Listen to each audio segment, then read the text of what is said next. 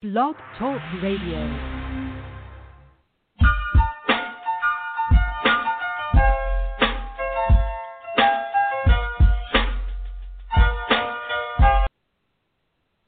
Hello to all the listeners out there, and welcome to this Sunday's edition of The Too Much Show.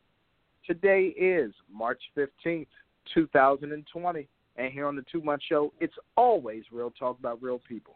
And I am your host, MT, and with me are my co host, Mr. Jones, aka Sam Jones, the Mr. Come First because you gotta respect me, and my other co-host.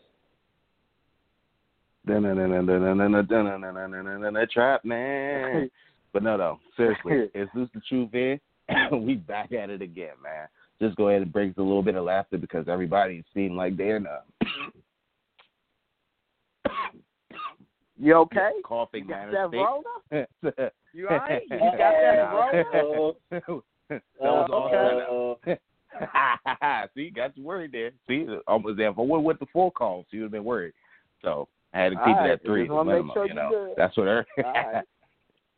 Look, there's no OG COVID nineteen in my sheets and funnel. Okay. But Okay. speaking Yeah. of that, title of the show for sickness and for worse. And before we even get into the show, because there's a lot of talk about how this virus has affected us and everybody else, also the things that we love and like to be entertained by. Um, before I even get in depth to it, I do want to ask you, gentlemen, like, how's everything? Is everything good? Your situations, you know, how your life's going? Is it affecting you in any type of way? Just don't get too much detail, but you know, keep it short and brief.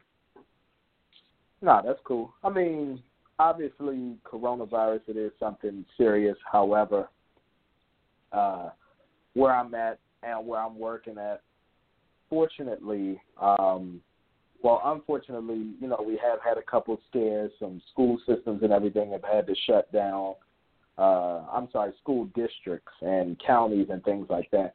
However, my place of work is still open. Uh, I am salary, so I would get paid either way, but we are still open. We're still moving forward, and we're still able to help the people in a way. Mr. Jones?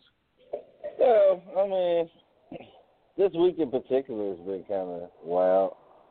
Not only, you know, with me personally, and you know, my place of work is kind of dangerous for it, but fortunately, we've been good, sanitizing every day. People even coming over and sanitizing. It's crazy, but um, Mike and the boys at ain't come get you. Dirty Mike in the Nah, man. Nah, man.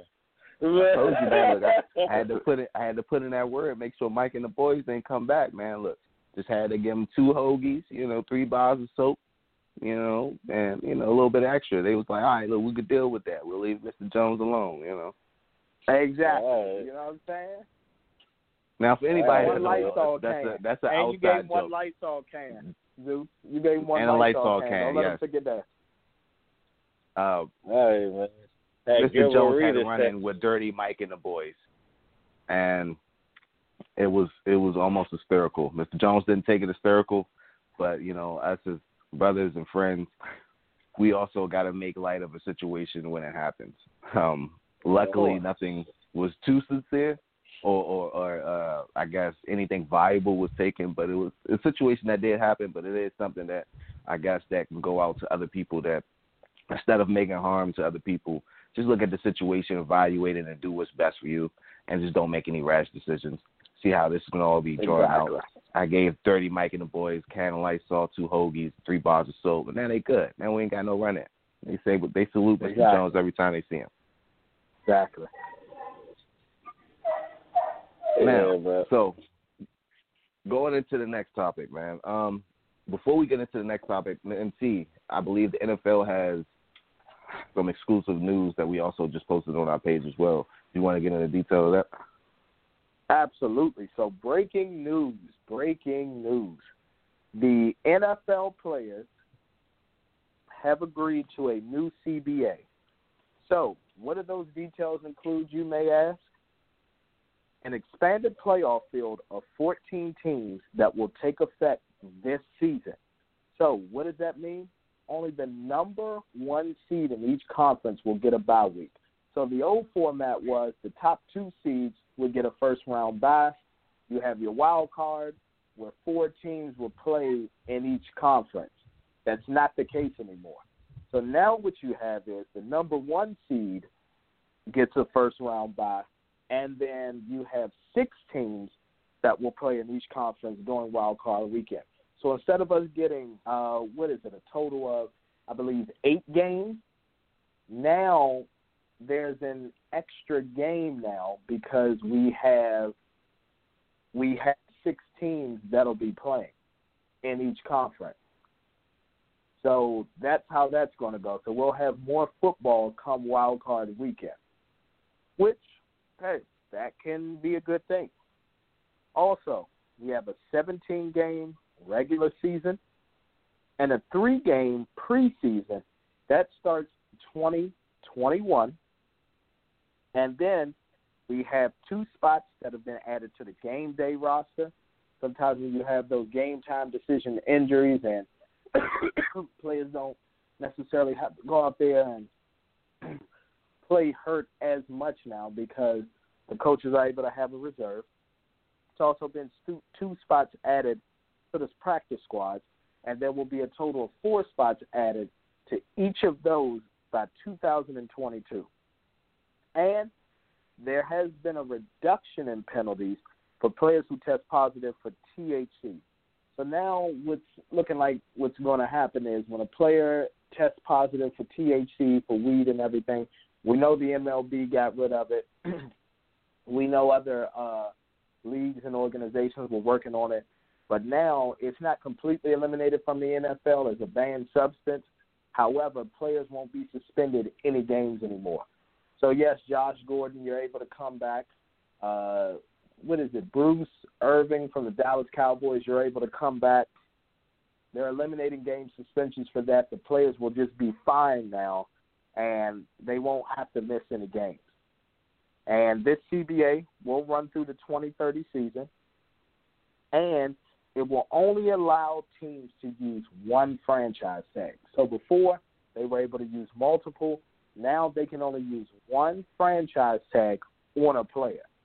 So, what this means, let's say, for example, let's just say the Dallas Cowboys. You have Dak Prescott, you have Amari Cooper. Dak Prescott didn't accept the deal that the Dallas Cowboys gave him, uh, and they're working on a deal with Amari Cooper. If they wanted to see how Amari Cooper will work, you know, based off of his injury history and everything, that means that they will franchise tag Amari Cooper and then give Dak his deal or vice versa. But that's pretty much the CBA and what the players agreed to. Does anybody have an issue with that? Yes or no? And why? Yes, easy because the contracts are not guaranteed. Talk I about mean, it. I think. Wait, what do you mean by that? Day, do you mean about the franchise player? Because it seemed like that's the only one that I guess wouldn't be guaranteed. Because it seemed like yeah, it's for one year. Yeah, you're right. That's the only person. Just like before, all contracts should be guaranteed. Just like MLB. I mean, at the end of the day, I, I think they settled. I think I this think is better they- for the it- players, and it gives. I mean, they get they get more share of the revenue, but still, it's still that risk. If I get hurt, am I going to get my money? I mean, If but they decide to cut maybe maybe you should give them that risk. I mean, think about it. Instead of having multiple people uh, being franchised, there's only one now. So if you're that one Well, that's- player, Yeah, that's It's cool, like- but still, if something says something about you, you got to prove yourself for that year. Like you got to do something. Like this, just pretty much. That's like a You still got- probationary period. Like we want to give you. the I agree. money, but we can't give it to you because we really don't know how this is going to work out. That's pretty much No, what that agree and you. I think that's fair because it's only one player now. Now, when it was multiple, Yeah. yeah, yeah that was kind of like a highway robbery. Yeah, Yeah, and I'm I sorry, agree with I you with got one more detail as well. The players will get more of shares in the revenue. So basically, Yeah. the max contracts and everything are going up. Like you know, like how much these players are getting paid and what the market value is and everything for these players, they did receive an increase. However, I do, I take what Mr. Jones says, and I just want to carry it just a step further. These players, they sit up here, they complain, they're upset, you know, that they look at their peers or their not peers, but I guess their counterparts or you know some of their homeboys and everything that's joined the NBA. The NBA has fully guaranteed contracts. Major League Baseball has fully guaranteed contracts. They're playing in one of the most brutal sports, and you don't make the owner sweat it out or anything. You agree to this deal, and your contract isn't fully guaranteed. Yes, 70, 60 to 70 percent of it may be guaranteed, but why not go for 100 percent guaranteed contract? Like why?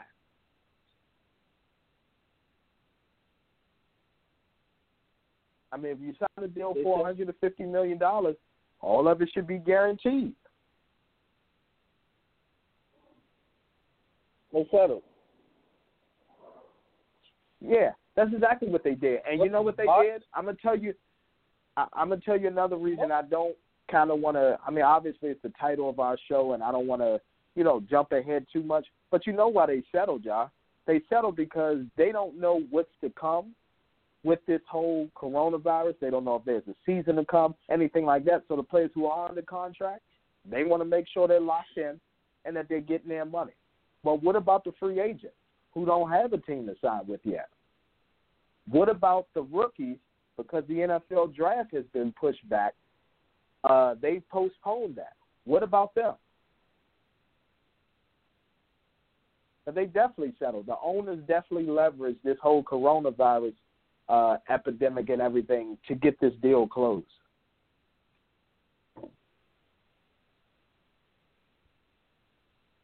I mean, the town on them, that's big picture though. It's it's not even like it is affecting people physically and to the people that have it, you know, thoughts and prayers go out to you, but it's more of a financial thing. Like economically, it's becoming a disaster.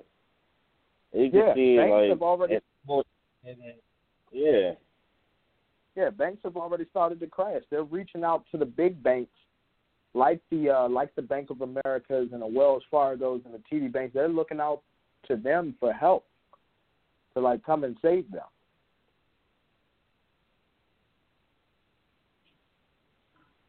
Yes.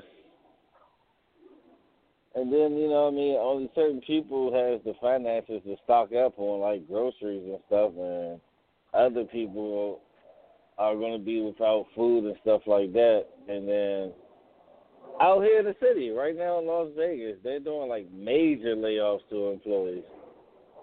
Wow. Like, I'm hearing companies Talk about are letting off like companies are laying off more than half of their employees. Like this week. Just laying them off. Like no severance or anything. I mean, shout out not, to not to heard, not to be not to be an asshole, but I mean, if the time was for you to make that turnaround, and usually, Mhm. you know, I guess as far as a business strategy or just running a company, you don't want to have more than a fifty percent turnaround within a year. So they usually try to keep people um, more than a year and then give a reason for them to be fired or just let them leave on their own. This would be the best Yeah, time to lay off a lot of people Yes. and and Yeah, not really have I mean- any controversy. Yeah. Well, kind of in a way It's sad to because say, it's like It's sad to say, the but city, yeah, the city itself is losing a lot of money by like not having a draft and everything as well. But all major cities are losing a lot of money right now by not having events and everything getting shut down.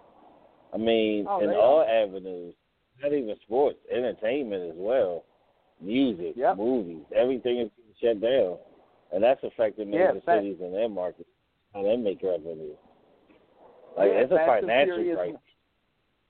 It is. It is a financial crisis. Uh, Fast and Furious Nine right now have uh, they've postponed that movie. They said it's not going to release for another year, probably to like mid to late 2021 because of the coronavirus. Uh, the latest James Bond movie that's not going to release now. They postponed the filming and everything of that, so that's next year. Uh, when we look at even the auto industry, so here's what I see. Here's what I foresee happening with the auto industry because a lot of these, uh, a lot of these dealerships and everything, they have these partnerships with these banks to finance people. But what's going to happen is the auctions and everything are being shut down because of this coronavirus. What's going to happen is they can't get any cars to their lot. So if you can't get cars to your lot, what do you think is going to happen? The price of the cars on the lot is going to go up higher than market value. But then when they see that people aren't buying them, they're going to have to lower the price for people to come in and buy them. And then when you're selling and you're not making that much of a profit, then that ultimately leads to what? You having to go out of business. Because you don't you're not making any money. You're just selling the car to pretty much cut even. And cutting even doesn't pay your employees or keep the lights on. Which is true. Yeah, man. Pretty much with everything else. Like I know it's Yeah. it's, it's real hectic with anything. And then speaking of orders, I know um one of my close friends he worked at you know one of the um the warehouses, and he was saying that this is one of the heaviest orders that he got Mm-hmm. because this distribution center actually sends out to all the local grocery stores. He was saying the order list was so heavy, he felt like he was literally in there off his literal like whips and chains mentality. Like this is the most that he ever seen everything go out at once. Like there was an actual debt in the warehouse of that's how much stuff that had to go out. So I think after a while, once everything starts to shut down, which is kind of like the case, which you know, like I was saying earlier, like the schools closing, um, soon it'll probably be hand to hand transaction stores, um, anything dealing with money or over the counter, that'll probably be closed down soon. So that's why they want you to get food. Yep. You're not going to really And- and this- have anything, and then like these local businesses really not going to be able to thrive. Uh, those probably the only ones that are going to be open, which hopefully they do be open because I think some of the local people probably need it, and then they they need it Yeah. too as well. Well, Yeah, then what you're going to run into. No, I was just going to say then what you're going to run into as well is price gouging. And if you all look now on Amazon, if you check for Lysol, hand sanitizer, things like that, people are doubling and tripling the price of what it would normally be. I literally checked on Amazon this morning. There's a lot of toilet paper that's, uh, you know, unavailable. Some people have it, some Mhm. people don't. Somebody's selling a 24 or 36 pack of toilet paper on there for $127. Yeah. wow. $127. Normally that case or that pack of toilet paper is probably like 18 to 23 bucks. They're selling it for $127. Uh, I've seen yeah, I've seen the Lysol to go, the travel size one that you carry with you when you're going to go to a hotel, spray things down and everything. They're selling that. Normally, that's about three to four bucks. It's about two bucks if you're at a if you're at a big store like a Walmart or you know Kmart, something like that. They're selling it for twenty dollars for one Lysol to go. One. So price gouging is at an all time high as well. And I mean, salute to you if you were one of those smart people that stocked up on those supplies and decide that hey, you want to sell them to people that are in need. I mean, at the end of the day, it's all about supply and demand. I'm not. I'm never going to knock anybody for getting their money. I'm not. But I'm just telling people that's what's going on right now. and It's absolutely crazy. And I mean, I probably industry- knock somebody if they ahead. Mark Shkreli over here, and if they pull a Mark Shkreli, um, if then I'll Hmm. probably have to be like, all right, you, you definitely on your top tier rabbi status right now. But other than that, I think uh speaking of Amazon, I actually tried to place an order not too long ago, and they told me maybe a couple weeks for order some tissue, and that was like the first time I've ever seen that on Amazon. So yeah, it is kind of scary, and I believe everybody that's stocked up. It's pictures of stores whole racks just empty for no reason. But I think the more question I want to ask: Do you think this scare is what is? Oh, do I want to ask this? Do you think this is really a scare, or is this an easy fix and they're just utilizing it just to sell out a quick item and put a hold on things? I mean, here's the thing. It for me because here's the way that I see it. I see that it's some way like there is a way for them to fix this issue. They're claim they're claiming like they're researching it because they want to find the right vaccine for it and everything. Part of it is I think they want to put America into a scare, and it is close to election time, unfortunately. And I know people are like, "Oh, you can't just take it like that, oh, because it's election time." But that's what I think part of it is, and it's going to be all about who could take the credit for saving the day, for finding that vaccine, to making the people feel at ease. That's who's going to win our presidency. And unfortunately, I just think social media is making things more than what it is. You know, for those of you all that don't know, the coronavirus, it's basically it's a lower respiratory infection. Just like when you have upper an respiratory. upper respiratory one, you say, "Go ahead." It's it's upper respiratory. It's not lower. All right, well, upper respiratory, but it's just like any other one where you develop a cough, you develop mucus in your system, you don't treat it com- properly because you ignore the symptoms. That mucus then gets infected in your system, and then boom, you either got to take antibiotics or whatever may have you. Now, with the coronavirus, because it's a virus, it's something that has to run its course. And as we see, mostly, that the individuals who are passing away from it are the individuals who are older, who have weakened immune systems. You know, I've That read too, and then- and everything. Go ahead. There's one thing I just wanted to add it, and then I'm gonna let you finish. Um, Mhm. The virus actually. That's why they tell you make sure you stay hydrated, and don't touch your Mhm. face. Wash your hands. That's the main cause of this because once you you know maybe get the virus, maybe you can get it you know hand to hand or somebody coughing, you get it, and you touch your face, you can actually just breathe it in. And most people don't Mm. really know how germs work or just how big of I guess uh the radius is when somebody Mhm. cough and don't cover their mouth. Just maybe just just for experiment. Just get a, a handful of powder and just cough that out in your hand. That's how much and that's how far when somebody cough that you can easily just sniff it in. And also just with washing your hands. But also getting into it Mm-hmm. it stays on your throat. That's why they say to drink plenty of water. You end up getting dry throat. Gotcha. That's when you get Mhm. into your lungs, and then when it sits in the lungs, it can duplicate, and the cells duplicate, Mm. and then that's what causes you to get fatigue, and then that way you can't breathe, and then that's when it starts to Mhm. go into stage two.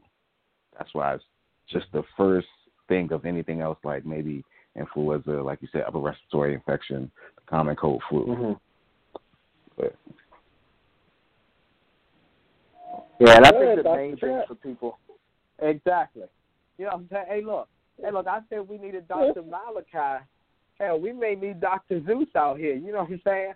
Because we know Dr. Malachi Love would have came through with the vaccination. You know, but uh Dr. Zeus Oh, may have as well. But no, but I mean, but to be honest, the main thing is this, and I think one of the things too that people are forgetting is they're forgetting just the basics of things, and I don't know why people forget these basics, but they do. When you cough in your hand, make sure you either wash or sanitize your hands. When you use the bathroom, wash your hands when you come in contact with people, like shaking their hand, wash your hands or sanitize them. It's been times where, you know, obviously I've had to apologize in the past, but I've shaken executives' hands, I've shaken, you know, just other workers and everything in my building's hands, and I'll go right for the hand sanitizer and I tell them, sorry, it's not you. I'm just a germaphobe, but you know, like we came in contact, so and this was even way before the coronavirus. Like I'm seeing posts and tweets and everything from people. Oh, does anybody find themselves wiping down their phone more than they did? No. If I take my phone with me into the restroom and I use it, I'm sorry. When I'm finished washing my hands, I wipe my phone down as well. That's just normal, common practice. That's why I don't understand why people are acting like this is Armageddon. This is the end of the world. We need to buy up all the water, all the toilet paper, you know, all the consumables like the canned goods, whatever else.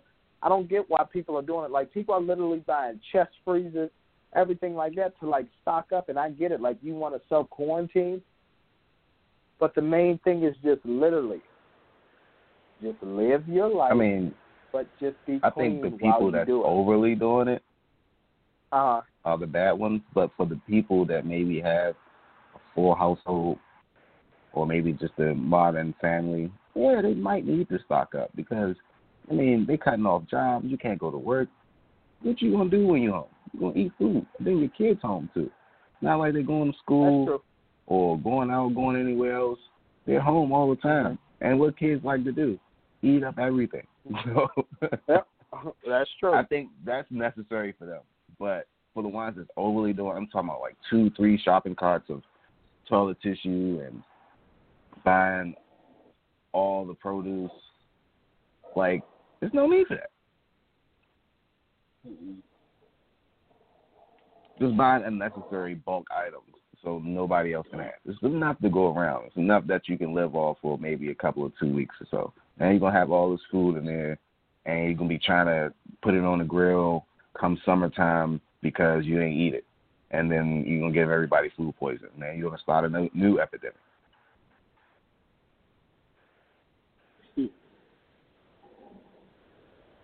Yeah.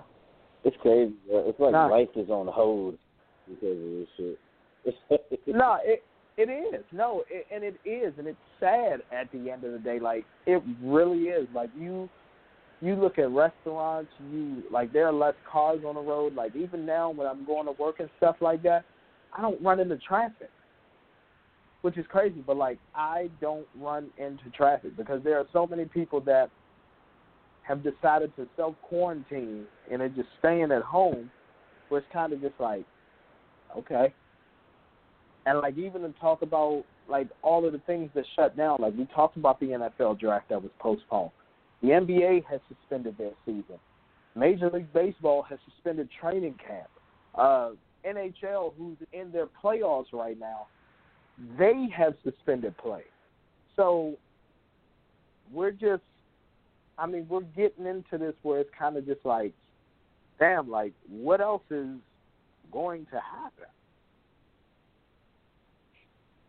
Like, seriously, like, what's going to happen?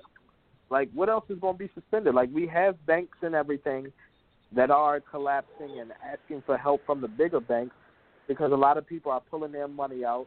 And just for people who are uninformed and everything, I don't have the direct information on 401k, but what I can say is this: if you have a savings account or you have a checking account at a bank, if that bank closes, no, you don't lose your money. That's not what happens. What happens is once that bank closes down, you have the option. They will give you the option. When the new bank comes and takes over, you could either roll over that account into that bank or you could just simply ask them to cash you out. They will send you a check, and you can cash it that way, or um, or you can go to the bank, withdraw it, whatever may have you. You can find a branch to that bank and withdraw your money, and then you'll have your money. Now, 401k and stock market, again, if you have your money in there and stocks are, you know, falling and disappearing, obviously the profit and everything that you made is gone, and it may be great just to sell the stock at whatever they're worth at that moment. But again, I don't know, you know, the complete logistics of 401k and the stock market. I don't.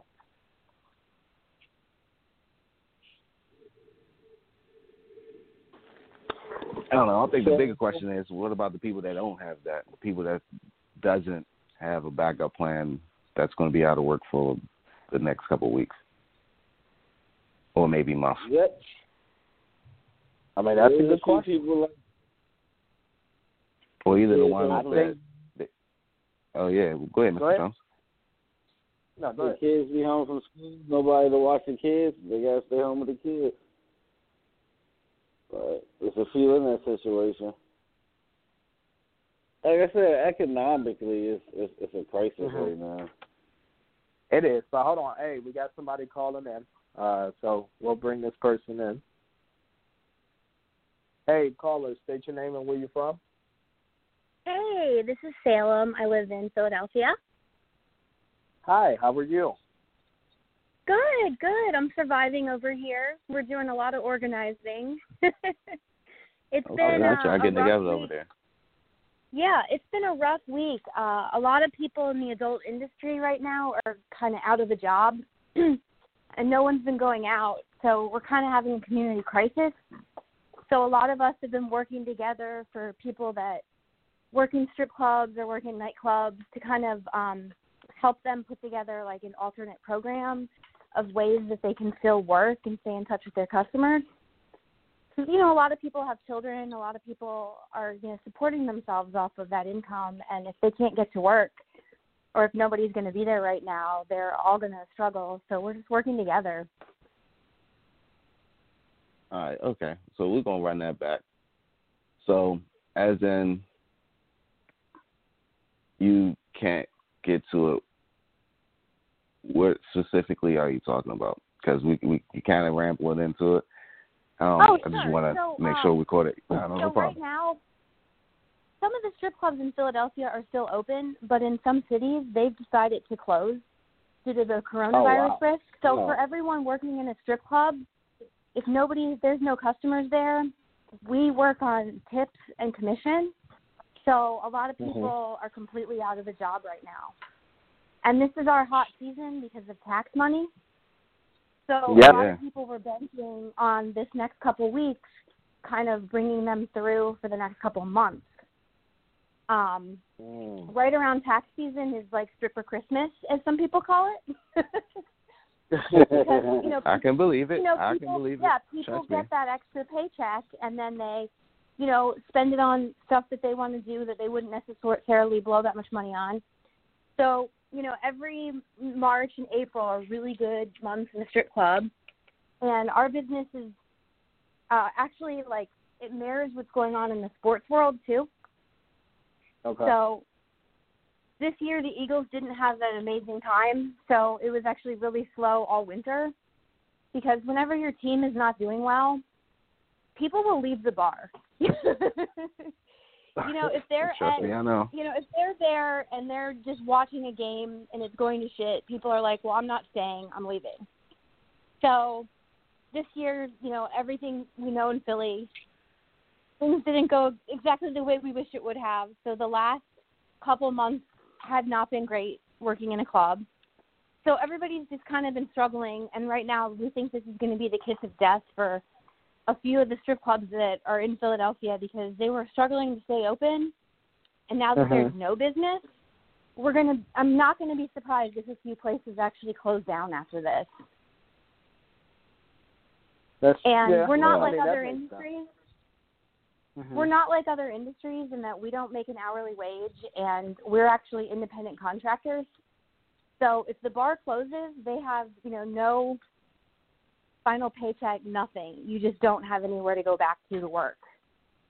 So yeah, a lot of people, especially single moms, are really you know just trying to figure out like new forms of doing what they were doing. Um, because now that the club isn't open, a lot of people are out of a job. Yeah, I mean, and I don't know.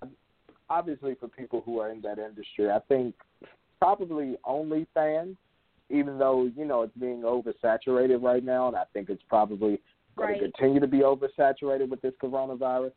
That may be something. right. uh, if they're able to reach out to their customers and everything for it. But OnlyFans right now, it's definitely going to be popping. But the only issue that you have Oh, with yeah. OnlyFans is, and like Zeus can attest to this, and even Mr. Jones, is the fact that people are going to be sitting home now. That would be a great industry to get into, but the problem is you might have some of these hackers that are sitting home. And just a few weeks ago, a lot of OnlyFans accounts were hacked, and people created folders Yeah. and everything, I saw and were sharing a lot of But- their oh, content. Yeah. Yeah, go ahead. oh yeah, I saw it was that. Over, and it was people, over, ter- it was over a some terabyte people- of information. There's some Right. people that are straight up predatory that will buy content from girls and then resell it Mhm. to other people. Oh, yeah. I'm like, really? You're gonna bootleg my porn? like that's Yeah, low. Exactly. When you have X videos and Pornhub and everything, it's already offering stuff for free. right, exactly. I mean, okay, I'm so can can about- I can I be can I be the guy that says, well, what if the OnlyFans ain't popping and you only got one video that everybody wants to see, and then once we see it, you got to step your game up. That's what I think about it. Like if somebody bootlegs your porn, you have to top that porn that's bootleg, so that way see people can see the new porn and not the old one. Or do you I disagree? agree that I agree actually, and I think a lot of people too. They do one video and then they get more ideas, or they're like, "Oh, I didn't like mm-hmm. how that looked specifically," or they want to try something different. Or for me, I own my own space that I have a small dungeon and an area with poles, and it's online called Athenium Fetish, and um, I've actually opened it up to the community for the next week, free of charge for the performers that want to shoot their content over here because when you have content that's been shot somewhere with like professional lighting and a nice setting in the background, it looks a lot better than when someone just shot something in their bedroom. So I said, you know, that's what Makes I sense. wanted to do to help the commu- the community where you know, I live in a warehouse loft that I've converted into this space so that if anybody wants to shoot something that looks a lot more professional, I waive the fee of renting my space. So a lot of people can elevate what they've been working on because we've got time now, you know. And a lot of photographers have been donating their time, you know, making time to work with people because right now we're all screwed. So we're just trying to make the best of it. But what I'm worried Mhm. about is March Madness because that was the hot time to be working in a strip club. and All there's right, an so entire Speaking of March Madness, March they Madness. closed down March Madness, correct?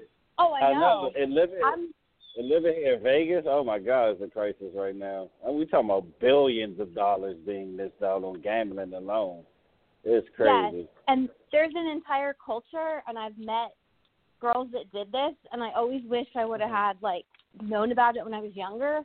But they road Mhm. trip from city to city. Like they'll go to the NBA All Star games and work at strip clubs around there. They'll go to the Super Mm. Bowl. You know, they'll go to the cities where March Madness is going on and work in strip clubs or do escorting.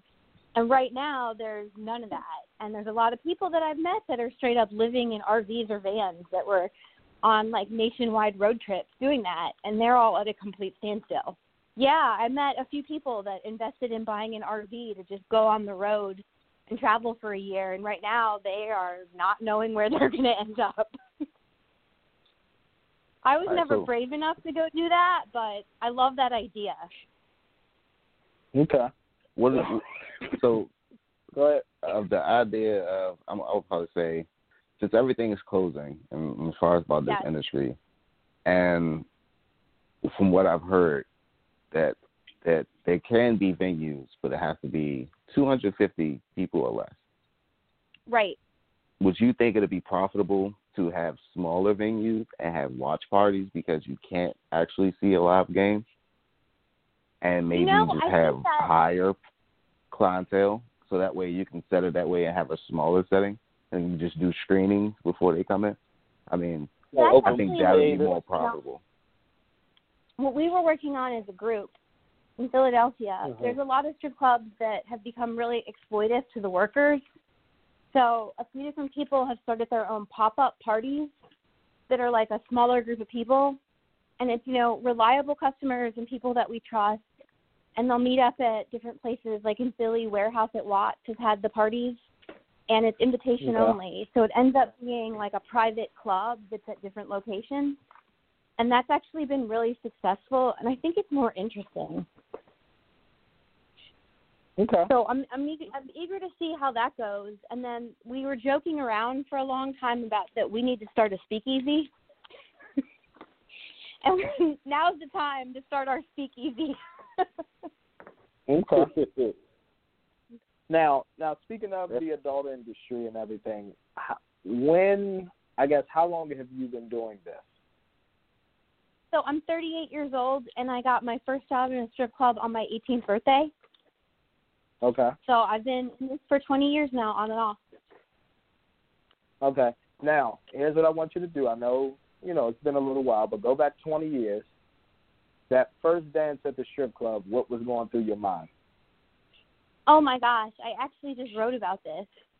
And the thing that happened when I went into a strip club was it actually relieved all of my own insecurities I had about my own body. Because Okay.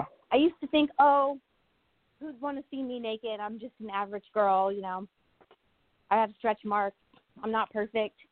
And then the first time I ever went to a strip club, people were like, wow, you're cute, you're sexy. And it kind of made me realize that men just like nudity and you don't have to be perfect.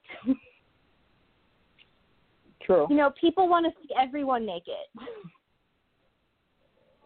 That is Short true. girls I think Oh, that is wow. true. I think, yeah, no matter what, just true. just the fantasy of just seeing it. It's like okay, Right. I- I'm appeased right now, and I can move on. now it's now it's time for the next person to see naked. So yeah, you know. I, I can agree with that. Yeah, people like seeing normal girls, average girls, tall, all all walks of life. You could be any age. People are just, you know, curious what you look like naked, and there's always going to be someone that is going to find you attractive. And if you're not somebody else's case, don't like it, don't look, keep Mhm. moving. Yeah. I mean, and the crazy thing is this. So, like, even I remember growing up, and I think we all can attest to this.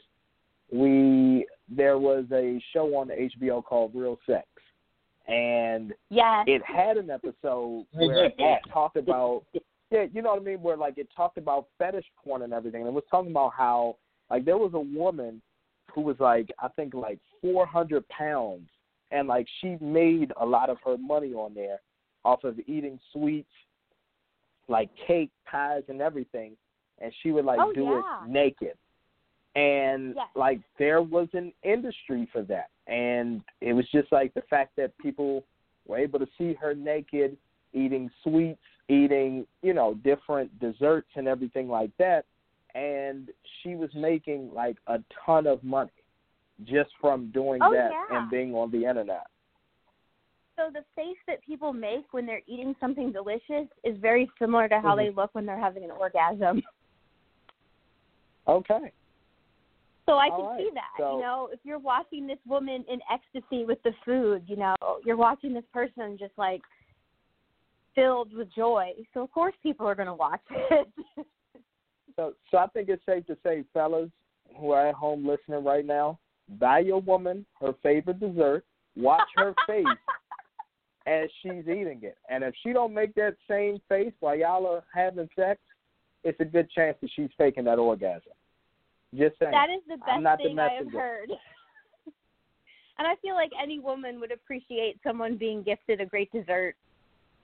I'm sure that there's a lot of Jordan faces right now listening to this. He's like, you know what? I've never seen that face. oh. It's hilarious because it's, it's. I'm thinking about it. It's like you know what? That might be right. I think that is true. Yeah. I haven't seen that face before. Plenty of times. mhm.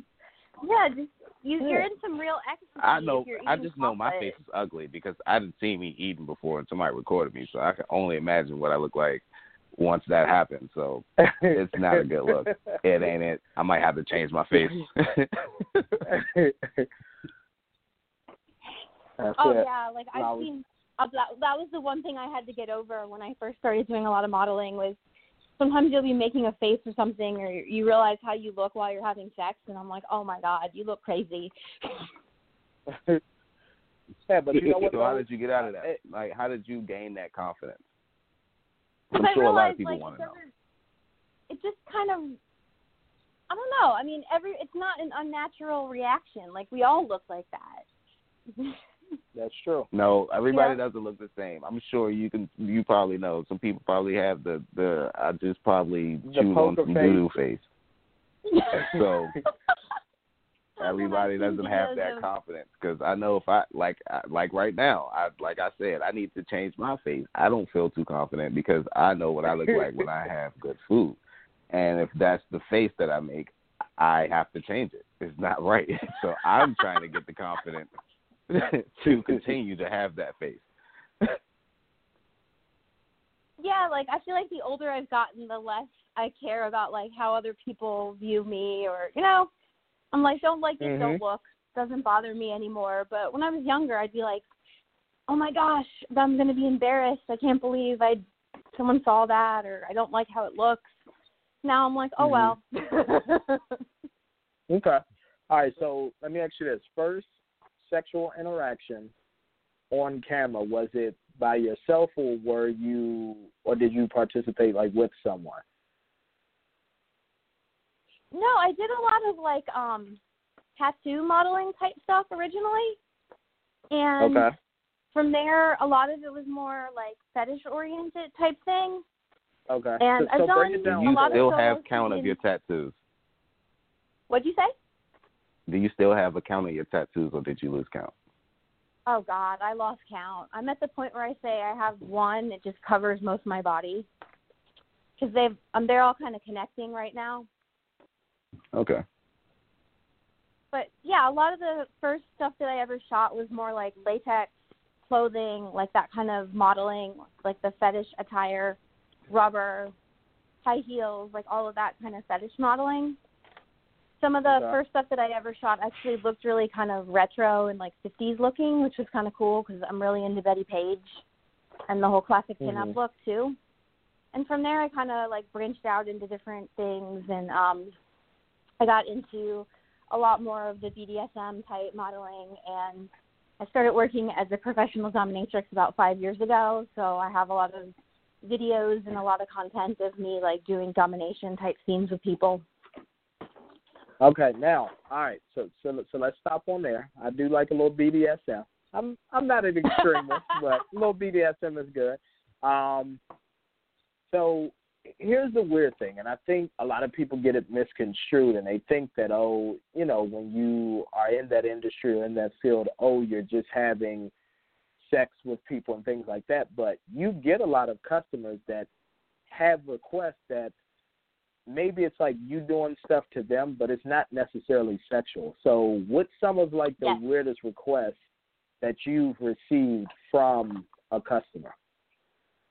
So um, a lot of my customers are um, cross dressers, and they've had a fantasy of dressing like a woman for their whole lives.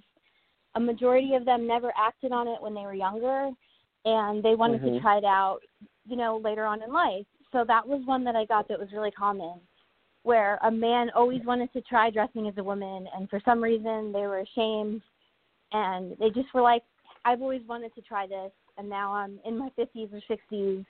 I've got all the time in the world because I'm retired. So that kind of became like a new hobby and a kink for them. And a lot of them Okay. like it's like an exhibitionism type thing. So a lot of times they'll dress up as women and I'll go places with them that are different swingers clubs and things like that. And they can kind of have their fantasy of being a sexy woman for the evening. And it's not Okay. even it's not even a real that one's not even that far out there. Um, I, I just want to ask because you Yeah. bring that up. Was this post Bruce Jenner or was this just you know, it's been both actually. because if it was after, then I was like, he maybe gave the com- the confidence for a lot of older men, like, hey, you know what, he did it, because he was a lot of You know, guys' I- idols. I mean, he was a no, I Olympic medalist winner, so. And I think it's like in the past fifteen and twenty years, things that people weren't talking about. It was so taboo to talk about. Now people do talk about it, and like Bruce Jenner was part of a bigger conversation about where, like a lot of these men that I talk to that are over fifty and over sixty, sometimes I'm like, I can't believe that they have that really warped view of the world. Like I've had people be mortified that they found out that they're like, "Oh my gosh, someone's going to know that I watch porn." I'm like, "Really? It's the year 2020, and I don't think anyone would be shocked hearing that anybody watches porn, unless it's like Mike Pence, because I would be shocked to hear he looks at porn, but I'm sure he does.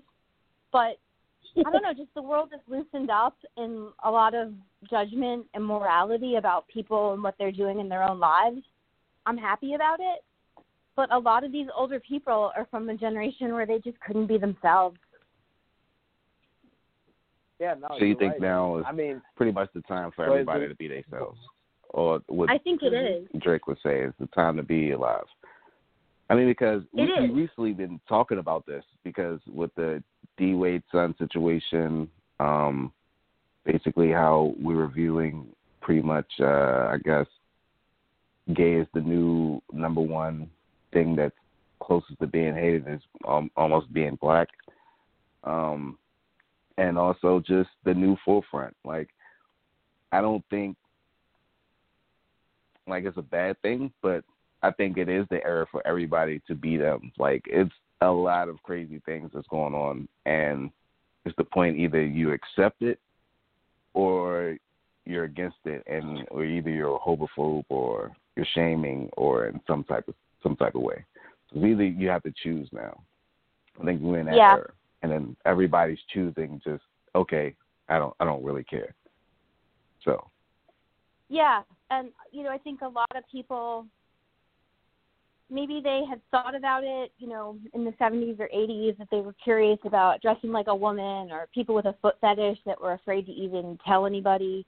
Now they're like, "Hey, it's not really that big of a deal. You like what you like." A lot of it, I guess I've always been around really open-minded people. Um, My Mhm. parents live in Louisville, Kentucky, and I was around some closed-minded people there, and I guess I just don't understand why anybody gives a shit what other people are doing with their lives like that. I mean that's usually a lot of people. Usually Yeah. it, it is. people It, it's not just there. tends to go And from what's structured or favorite. Oh, go ahead, MT. I'm sorry. Exactly. Exactly. And I think people do. They worry about too much of like others' perceptions and things like that because even working in like a corporate world and, you know, working around executives and everything, it's like I know a lot of them have those type of tastes or fetishes, but they try to mask them and they shame others for having them. That's just like I tell men, you know, all too often today, hey, like you'll never be surprised at what your woman is into unless you communicate with her. Like you have to Right. because at the end of the day when you when you think that you found your soulmate or someone who you want to marry or start a relationship with, you have to or even in a relationship with, you have to be honest and communicate with them what it is that you like because if you have to hide about watching porn, if you have to hide about going to the strip club, if you have to hide about, you know, liking threesomes or whatever else that you may like, at the end of the day, you're doing your partner a disservice. And It's time to just- agree. yeah, and you just got to lay it out there. And who knows? You never know what a person may like until you open up and say to them what it is that you like, because maybe they're into the same things as well. But you will never know as long as you continue to hide it. I think I've been shocked how many older people I've met got into long term relationships with spouses, you know, in the 60s, 70s. And I'm just blown away at how these people have had like 30, 40 year marriages that were mostly non sexual. And it was just that generation thought, like, okay, we're going to have our vanilla sex for like 45 seconds, like once a week, and that's that. And nobody talked about it. You know, nobody mentioned like, oh, I haven't had an orgasm in 12 years. you know, it was just taboo to talk about like even your own sex life with your partner. Like I hear things and I'm told things by older people and I think, really? Like I've talked to older men that did not know that women have an orgasm during sex. They'd never noticed. Well, Yeah, I I mean am that's the craziest serious. thing to me. Yeah, because I mean, there, Wow. here's Yeah. the thing, gentlemen. Yeah, for, I mean, for any gentleman who may be listening and who may not know or feel like that it's a myth, there's a little thing and I don't know all the medical terms. I know we got the labia and the flavias and all of that, but there's something that sits at the top of the vagina. It's called a, a clitoris, and if you stimulate that enough during sex or during foreplay, it will help a woman reach an orgasm. It happens. It really does.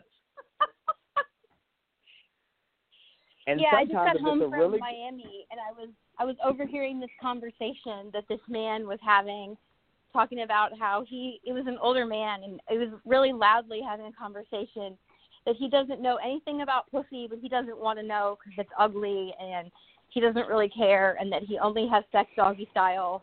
And I'm like hearing this conversation, sitting in a hotel, thinking like, I am so sorry for whoever you're in a relationship with. I mean, he probably just got terrified. He probably seen somebody that had the Arby's. You know, they had the meat, and it just changed his mind for life. I think that's probably what happened.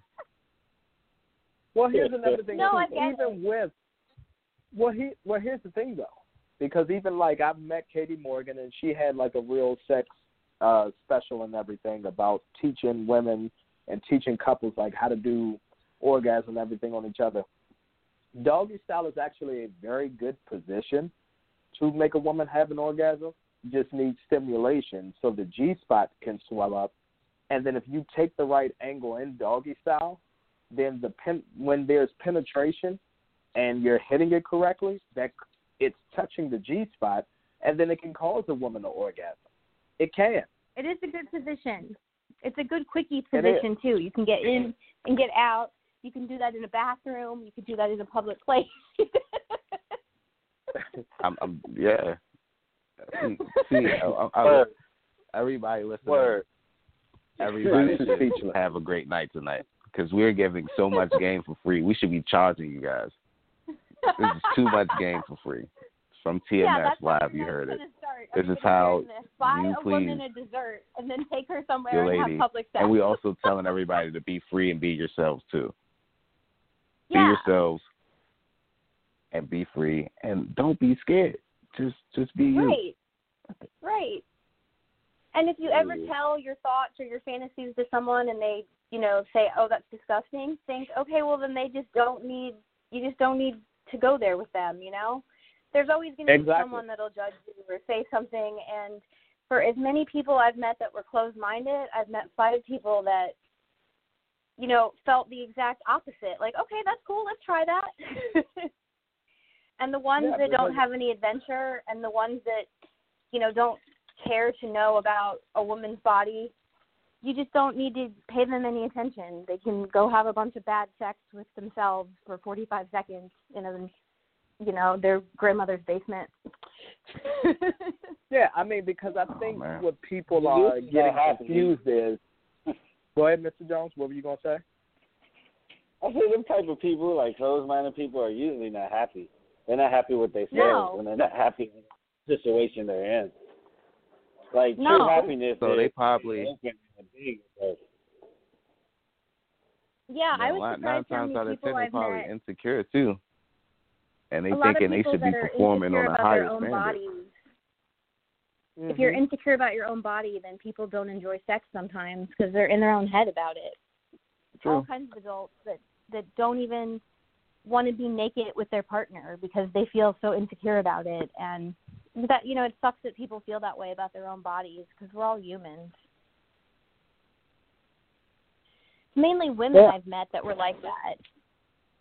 I've had a, a female friend who said to me how are you still able to work in a strip club at 38 and be naked in front of people she said she didn't have enough confidence to wear shorts in the summer because people might see that her legs had spider veins and she hadn't gone to the beach in years because she was so embarrassed to even wear shorts and i said you think anybody's caring that you've got spider veins on your legs you know there's other Somebody people might like the world that. It might look good. yeah Exactly. Depending on. you know people are more critical of themselves than other people are critical of them so you mm-hmm. got to get that out of your head and just live your life Yeah. No, I mean it's the truth. All right. So one of the questions that I had for you is: think about your first interaction with a customer um, outside of the strip club. you know, with what you do and everything, what was going through your mind with like that? I guess that interaction with like that first customer that you agreed to, like, hey, I will see them, you know, like outside of the club or whatever may have you. Right, right. Um so I think there's a lot of always safety precautions and then a lot of the time when you meet people in the strip club, everyone's completely full of shit.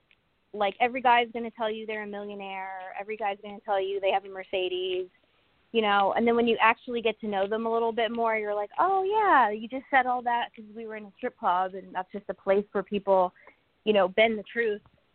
So there's always been like a learning curve of where someone tells you how they really are and then you get to know them outside of a club and you find out that they're not the person that they wanted to be. That's been the most uh, common occurrence I've had where people will tell you they're single and then it turns out they're married. Things like that. That's that, I was just about to ask the question just just like that. Like uh yeah. what was one of the situations like you had like maybe a janky customer or somebody like or a situation that turned out that it just wasn't right and you had to like literally either back out from the situation or anything of that sort. So the interesting thing about that is usually the difference between like regular dating and people seeing people outside of the strip club is it's a lot more straightforward. Right. Um, most of the people that I meet are like, listen, I'm married. I'm just trying to see someone on a casual situation to meet up here or sometimes they'll be more indirect about it and give you an elaborate story about how they're single, but you can't go to their house because there was a flood, so can you meet them at a hotel? You know, you kind of have to realize when you start talking to guys in a club, it's going to be a 50% chance that it's based in reality. oh yeah, 50% chance is bullshit. That's just like, yeah. and, and half of other yeah. is probably real. Yeah. I was about to say, yeah. Yeah. I mean, feel free to get graphic. Like this, this isn't one of those shows where it's like, oh, you know, we got to censor. No, like say whatever is on your mind. yeah. No, I think I've um, I don't know. Like most recently, there was a guy that I met in a strip club about two years ago when I was working in Jersey, and he adds me on Facebook and starts hitting me up. Keep in mind, he didn't tip in the club at all. But he was like, yeah, you know, I, I just came back from Atlantic City. I was gambling. You know, they're talking themselves up, telling you about all the stuff they have and what they're doing. So he adds me online, and you know, he'll message me obsessively, sending me the wave, and I don't respond to the wave. If anybody's reading this, don't ever use Messenger to send a sex worker the wave, or we're just not to respond. That's the corniest thing you can do on the internet. So you know, like the emoji, like wave, like the, yes. the emoji wave. Oh yeah. Yes. Okay. Cool. Not to do that. Send off. Oh yeah, no. So most recently. Um, now I know why I didn't get a reply. I'm not even gonna lie to you. So go ahead. oh yeah. So then, uh, oh gosh, I, it's about a month ago. Then it's obviously a woman posting from this guy's account publicly. And you know, when I met him, it was a guy giving this sob story about how he's completely single you know, he's he he doesn't have a car right now, but he was just gambling in AC and he's doing well. You know, it's like, oh, we should hang out sometime. I'm like, ah, yeah, sure. You know where to find me. I'm here working. So then uh, this woman is then posting from his account saying, uh, to all the hoes, you know, that have been talking to my man, just so you know, I'm pregnant and he lives in my house and hasn't had a job in four years. He has three DUIs you know, and I'm just like, oh my gosh, this is hilarious because this guy's been presenting himself as being a baller around at every club and then spends all of his time trying to convince girls to go hang out with him. Meanwhile, the poor girlfriend or wife finally found out about what his extracurricular activities were and gets on his Facebook account and blows him up. And uh right. I think there was at least 30 women that commented being like, "Oh, good, you can stop sending me the wave emoji now and go take care of your baby." Oh wow. you know, just stuff like that. Uh, as far as like the most crazy out of the club person ever, uh, that story's pretty tame compared to my one long-term submissive relationship. His hobby is getting a hand job in a semi semi public place Okay. So it's me meeting up with him in places that I know children will not will not be, which is usually nightclubs, and him doing Okay. his like semi-public somebody might catch me kind of deal. Okay. and that's been going on for years. Okay. Oh, and he man. said I he's mean, been trying to talk somebody all right, now- into it, and I'm like, I'm right All here. All right. Now here's the thing: when we talk about semi-public, what are we talking about? we talking about restaurants? Are we talking about maybe a park that's closed for the evening? Like, what are we? I'm thinking about? like roller coaster ride or something. Being on the drop. well. like, come Yeah, on, right here, right now. Like, You got to do it before the drop. yeah, totally. I would do that. Um, I've met up Yeah, with him I- at casinos. It's definitely going on the bucket list. Met up with them at a casino. I've met up with them in a park. I've met up with them in restaurants, places in Center City, Philadelphia that are more of like a cigar lounge kind of place. And uh that's his deal is just getting a hand job in different semi-public locations. that's, you know, I think it's a safe hobby. Mhm. Now, now here's the weird thing, uh, and, and I got to comment on what Zeus said about the roller coaster. And obviously, it has to, you know, happen before it goes down. Here's what happens: though. it happens as it's going down. You know, you know, depending on the way he's sitting, it shoots up. So if the roller coaster goes Yeah. down, it, it, it's a very good possibility that it may hit this man in the face on his way down. I down. think this man would be into that. I'm gonna suggest He, he it. might. I about to say, look, he's already in it. He might as well commit. Don't give out You know now. what? You No, it doesn't matter where. It doesn't matter where it lands. It's, it's, it's cool. Or if you're Oh. uh, if you're at one of those places where they take the picture when you go down the hill, imagine that. Oh my Yeah. god. Oh, man. yeah, you know what? And and like, hey, look, hey, look, I will pay you extra money for. I need that picture. I know it's blurred out. I know you've seen it. Just pay me the money. Because I tried to do a picture, and I think I I think I put like my middle fingers up, or I was like shooting like my like I had like two little uh, little little mini guns, like the pew pew shooters, and they blurted Right, it out, right. and I was like, mm-hmm. man, why you blurted my picture out? So with that, like, yeah, you'll have to probably bribe one of them. You might get banned, but it's one of those life experiences like you never had. That that tops the charts. I'm I'm definitely with that. I've never thought of that, but I'm really hoping someone listening to this will reach out that that's their fantasy because I would definitely act that out with someone. Yeah, you know what? And I just you know what? That just yeah, you know what? That may be the thing. Because here's the thing.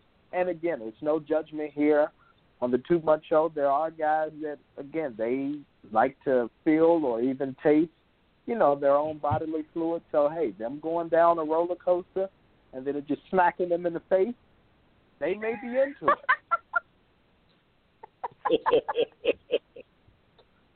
I love it. You watch. This is going to end up being in someone's Pornhub video someday. It may, and you know what? That's the thing. If that's something that I haven't seen, and I feel like we need to get on the ball or something like that, and yeah, somehow make it happen. I bet that would go because That can viral. go viral. That would go viral. That would go Of viral course, on especially- Pornhub if you if you roller coaster hand job would be the top of Pornhub every day. it would. Uh, especially yes. yeah, especially since people are in the house now, and Pornhub is offering discounts on, you know, memberships and everything because people are in the house. Like, it could definitely happen.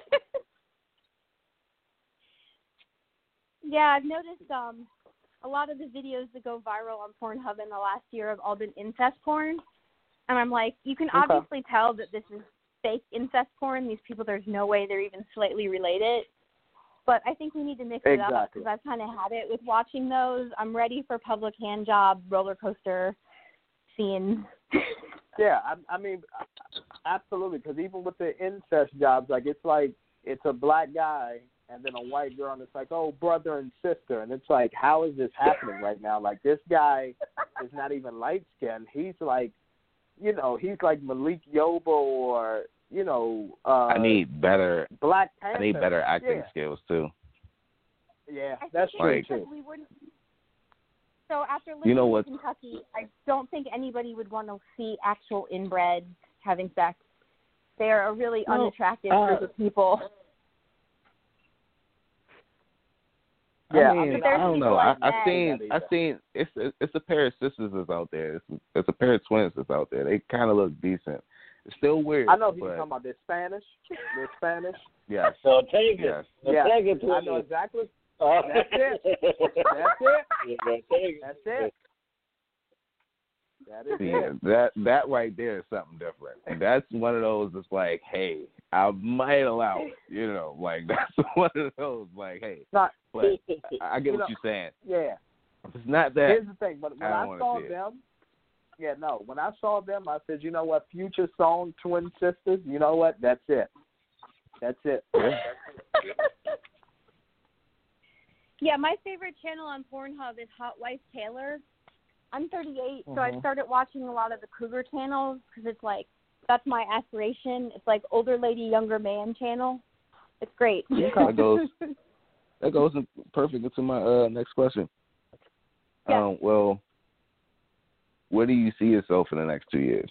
Um, as far as I guess your next endeavors. Yeah, I mean, I'm sure is you're gonna be a bad cougar. You yeah, know, I, I that's about that. that's already. yeah. I think that's already out the I- question. But you know, as far as anything else, like what what do you see yourself expanding to? Do you see, you know, taking your platform somewhere else? Do you see, you know, utilizing your dungeon more? You know, or doing, Both, you know, both. maybe So I crossovers with people? Yeah, yeah. So I have um a bunch of different things I've been working on. I have a whole side that's my own personal business of, you know, more domination clients. And then I've been working on doing some more content, some more photo shoots. Um, I'm now more comfortable doing videos, so I want to add more to my Pornhub channel. I don't really have much out there right now. And then in my community activism, we've been working on, you know, strengthening ourselves as a as a community of all the workers in sex work in Philadelphia. So we've been able to start our own our own party, and friends of mine are hoping to open their own strip club someday, and I'm hoping to be involved with that. Because it's kind of like And we're all sick of going to work somewhere where we don't like the bosses. So the best way for us is to all work at a club where we're all going to either be joint owners as a collective or you know or it's something where we like the establishment that's put it together because right now i can tell you a lot of the strip clubs i've worked in philadelphia where i work now is not the problem but the owners are terrible so we're just working on getting all of them out of the picture Yeah. I mean, and here's the thing too. Just just as a word of word of encouragement for you as you're approaching 40. 40 is actually the new 25. Um, yay I have no, it is. I've dated plenty of women who are 40, 45 years old, and they still have the energy, the sex drive, and everything of when they were like 25, 27 years old. So that's never been a problem. It's usually when men get older, that's when their sex drive decreases. But no, I mean, at the end of the day, just keep pushing forward. I mean, and even like when we talk about the, I guess the Philadelphia strip club owners, like, what are they like? The fact that you know you all are saying like, hey, like we want to create our own club. Like, what's the issue with them? So they have a really outdated idea of what they think. So Okay. I know Michael, you're a friend of mine. I'm five one and I'm about 140, 150 pounds. So I'm a pretty average sized girl, and I spent my entire time working at a few clubs where they were encouraging me to lose more weight, lose more weight. Like for some reason, they seem to think that curvier girls or plus size girls are not marketable, and that everybody wants to look at 90s Pamela Anderson, like skinny, blonde, big fake boobs. So Yeah, certain people are trying to No. keep that alive, and they don't understand the world has changed. People want to see all kinds of bodies. You know, they shouldn't have ever been discouraging me to lose weight because when I did lose it, it looked terrible. And also, I don't feel like just because it's their taste doesn't mean that they have to inflict it on other people. There's a lot of racism too. And as a white woman, I've realized yes, it's kind of Talk like my it. responsibility to stand up and say this is fucked up because there's clubs I've worked at where they wanted to limit the number of brown and black girls that were on the floor because they wanted Yeah. to maintain that oh this is a white club we can't have that many dancers Meanwhile, there are Oh. women that work there that were incredible dancers, and they were saying, "Oh, we're limiting your shifts because you're black." Wow. I heard that the before in racism a couple of upscale clubs, quote unquote upscale. That's what they call it. Right. Yes. because well, like you were saying, the but like the physique and the look that they're looking for, like you said, is all like they're trying to keep that Playboy bunny image, Right. and right. it's not really the wave that everybody wants now. So I get what you're saying. No, and I've watched performers that were some of the most incredible dancers, and they would still be limiting their shifts, but yet they would let some homely-looking white woman work six days a week if she wanted. But they would Who they know is a black addicted woman, to heroin. Yeah, who's Yes. addicted to heroin right? or crystal But meth. meanwhile, they would be Face all sunken this in. black woman, yeah, that's a pole dancer, and was like upside down with your feet on the ceiling, you know, spinning at 20 miles an hour and landing on your toes, like incredible dancer, saying, "Okay, well, the only time that we have shifts available are like Wednesday during the day," and we know that's bullshit. We know it's racism, and we've all recognized it. And it's kind of like, as a white person, it's my responsibility to stand up and say, "Hey, this is fucked up." Mhm. I think it's certain we owners too. They can't deny like it. why they do it and i'm not justifying it but i think the major thing is and i think this is where if you do become an owner and you do take this partnership i think it's because the the crowd that they actually have too as well that's why they limit their shift because That's exactly it's you more so the crowd and the clientele that they have that's what they prefer and they try to please them more that's why it's so you Yeah. know they keep it as a high standard that's why they quote unquote it upscale or you know high upscale or you know anything of that Mhm. sort because they want to appease this type of clientele or customer That's the Yeah, thing, though, I is mean, that because- they don't even know what the customers want. which is The true customers- but then also they may not want to be involved with certain customers too as well that's why they That's exactly what have happened their in certain choice of girls So there was Mhm. a club here called Onyx, and it was a black Mhm. club. They were always advertising on the radio, but it was notorious Yeah. for the level of the level of entertainers there were incredible. Um, Gigi McGuire I saw perform there, who had worked at Magic City and is like a celebrity in Atlanta now. So the level of entertainment going on in that club was the highest Philadelphia's ever had. And they Mm. closed due to some unforeseen issues with security. And the next club that took over the lease was called Bucks Cabaret. And the Mhm. owners were from Texas, and they wanted to try to make it into a country music club. I'm not even kidding. Wow. The story is so warped. So I almost felt like they were trying to like take over a black club and turn it into a white country club, and they didn't realize that they're in Philadelphia near the stadium. Nobody wants to listen to country music there. Like they have no concept of who's actually coming in here and spending money. And we were all saying, there's no way this club is going to work out. A few people I know had gone down to audition. I even auditioned for Bucks Cabaret because the club itself is beautiful. It's in a really good location. So I'm like, oh, I'll give it a shot. And I've had a shaved head, kind of like a real edgy appearance, and I have a lot of tattoos. And they were like, no, Mhm. no, no. And it was because they said that they were not trying to attract the group of people that came in to Onyx, which is like, you can say it, you don't want black people in here. Like, just admit Pretty you're much. racist, that's what's going on, and that you're trying to make this a white club. For me, I've always worked at mixed clubs because I hate to say it, like a lot of white men are not into my appearance at all. They're like, you're just too crazy, like not into this. So when I started working at places with like more diverse appearances, it wasn't a big mm-hmm. deal that I'm covered in tattoos and I've always had like crazy hair. You know, it was accepted there. It was just an accepting environment. And I'm happy to say that a year later, Bucks Cabaret now has changed owners and it's back to being an urban club. And I just really feel bad for all the dancers that were put out of a job. Mm. yeah I mean, it does to go from to go from being like the best entertainment in Philly to being just a hokey corny club that's playing like country. Yeah, no, it didn't last. It didn't work.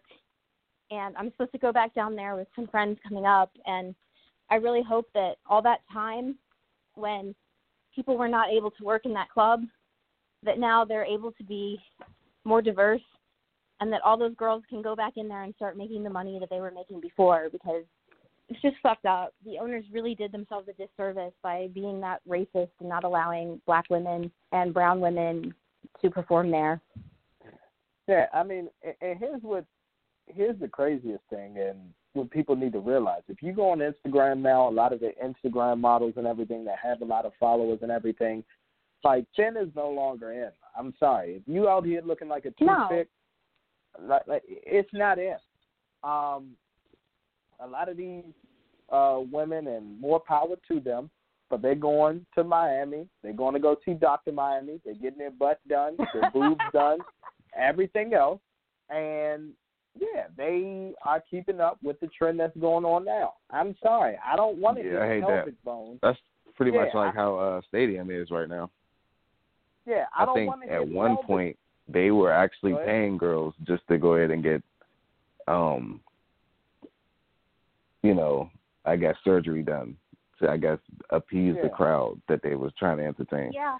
I'm well, like, what blows my mind ah. is when you see I mean, which when is I fine, see the because that's- dancers that are that unnaturally Mhm. thin, I say you're on drugs, and it's like I know from being around a lot of these people, the ones that the ones that you see that are that unnaturally thin are not there because it's just their body type. They're there because they're doing heroin, and Mm. I don't have any judgment, and I don't have any hatred towards people that become addicted, but you can just look at some people and know that they're not healthy in any way. But yet people Mhm. still seem to equate a skinny body with being healthy. Meanwhile, these people are an inch away from death. But oh, they're skinny.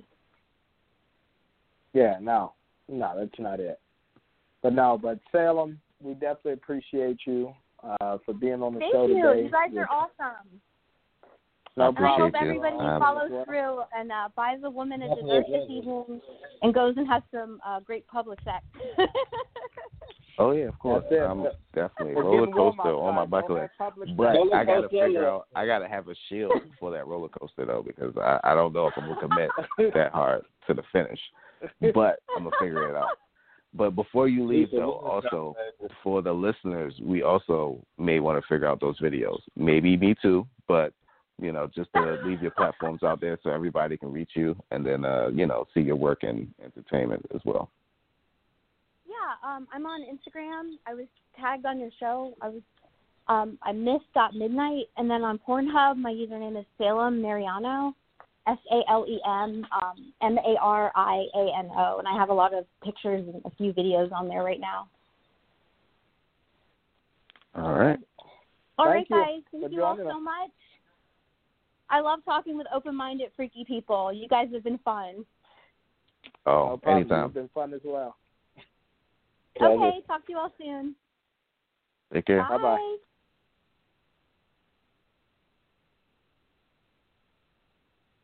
Hi, All right, gentlemen. So, where do we go from here? I don't know. It's pretty much hard to follow up with that. Um, I'm not even gonna lie. There's so many interesting things that I've learned and things I added to my bucket list. I'm definitely, definitely, yeah, very woke now, in a, in a different Yeah. manner of way. But to follow up with that, we didn't get into that I do want to touch with.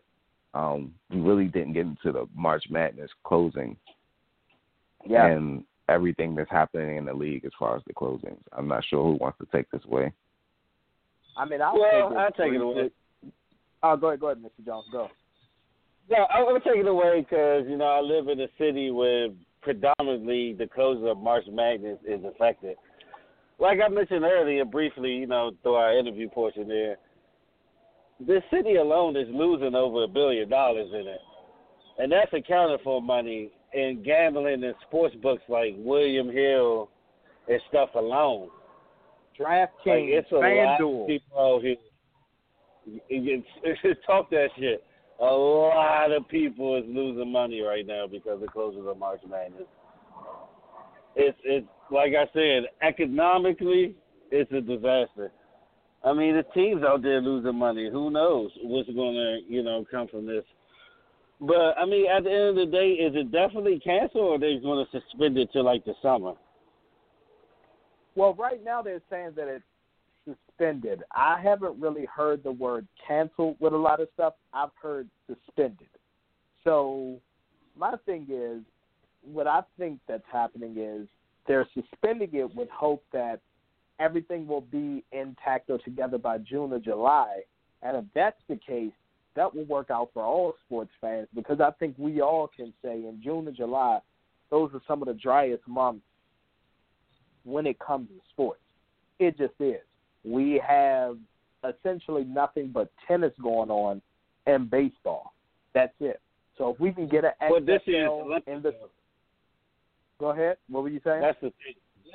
This year, the Olympics, though, Olympics do draw in people. Yeah, no, the Olympics does, and you're absolutely right about that. From basketball to track and field to, I mean, just you know, a ton of other sports. You're right. This year was supposed to be the Olympics, Swimming. but yeah, but right now everything is supposed to be suspended. But if it's actually canceled, then that's a huge thing because even with March Madness, you got to look at it. There's a lot of players that emerge out of that tournament who participate in March Madness, and then their stock rises through the tournament, and they become, you know, top 15, top 10 picks. And now that's taken away from them because of the coronavirus, which is pretty serious. It's crazy, man. Like across the board, it's affected everything. Yeah. But on the plus side for the NCAA, it does hold investigations on them and all the corrupt shit they do behind the scenes anyway. Mhm. I It's said, what else crazy did they have 'cause- closing that? Oh man, let's just run down the list. So like as far as like the music side of things, I heard they pushed Coachella back to October. So that's one Yep. thing that's uh, important. South by Southwest, which is one of the world's largest festivals, got canceled as well. Um, all Live Nation concerts are canceled until further notice. I know Wild and Out was on tour. They've been canceled. They canceled their show in DC this week. Yeah, no, Um, they canceled period until 2021. Wow. So until 20. It's- Yep, they're not coming back until next year. Oh, Netflix has suspended all their productions as well, as far as TV shows and movies. So all you Stranger Things season four people, you're gonna have to wait for a minute for that. Wow. Um, yeah, that, and that's just on that side of the of the things. Also, you know something very near and dear to my heart every summer. E3 is also got canceled as well, so it's not going to be any E3 this year. That's huge. And yeah, that sucks. you know, one thing that won't close though, one thing they shut down is WrestleMania, baby. Vince That's McMahon it, don't give no fuck. How about that? Vince don't give no fuck. Well, well, I'll say this: he he halfway doesn't give any fucks because the issue is he shut that he canceled the XFL season. He said that that's postponed until you know whenever. So that's been canceled. The XFL season. you know, WrestleMania, his baby. It's gonna take for the city to pay that man to shut it down. hmm Like it's gonna have to be a real outbreak in Tampa for him to cancel that. Because I mean, we talked about it offline, and we already know the facts. A man fell from his cellar, God rest his soul, Owen Hart. Died in the middle of a pay per view live, and what happened? The show must go on. That's what he said. I mean, another incident. 9/11 happened. SmackDown was on that Thursday. Baseball decided to cancel their games that day. First major event on TV for entertainment. Vince McMahon, SmackDown, right after 9/11. It's going to take a lot for that to close because that is his baby. Pretty much that is his mecca. Pretty much that is the reason why he is who he is today. So it's going to take a lot for WrestleMania to get canceled. But other than that, everything else is canceled due to this coronavirus, though. Every single thing. Man. It's crazy. Vince McMahon about to have Yeah. WrestleMania COVID nineteen edition. Yeah. But speaking of video games, man, let's get right into the shit and the great news, man. As far as 2K, Let's 2K, talk about it. 2K finally Mhm. getting a damn deal after 15 years. So we found out how long the EA Sports contract was. Finally, 15 years. The Yeah. NFL and 2K Sports finally cut a deal. Now, I am very, very excited about it, but some things have to happen for it to work. And what I'm concerned of, first and foremost, anything, anybody that's involved with NBA 2K cannot and should not be involved in NFL 2K because NBA 2K has completely dropped the ball to the point that Well, the you damn know, game is free. Probably they still gonna have that probably in there. I mean, they gonna run the same engine. I don't think they might not. They might switch it up. Honestly, they don't really need to improve on a engine from All Pro 2K8. They can do some tweaks here and there and make the graphics look real, but they already have a solid engine with that.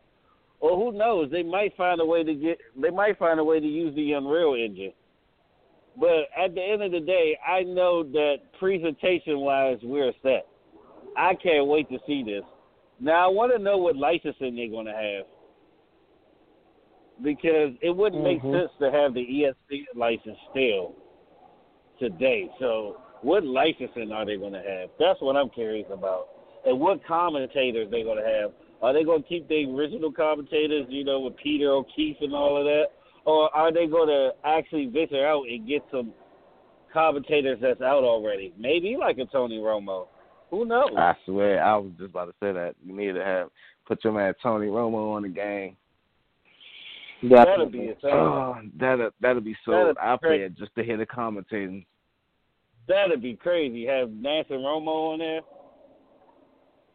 But Yeah. then again, Jim Nantz did Madden before, so I don't know.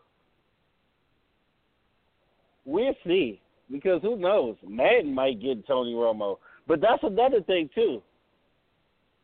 It's going to make Madden a better game, and it's going to make Madden get back to basics as far as presentation and detail.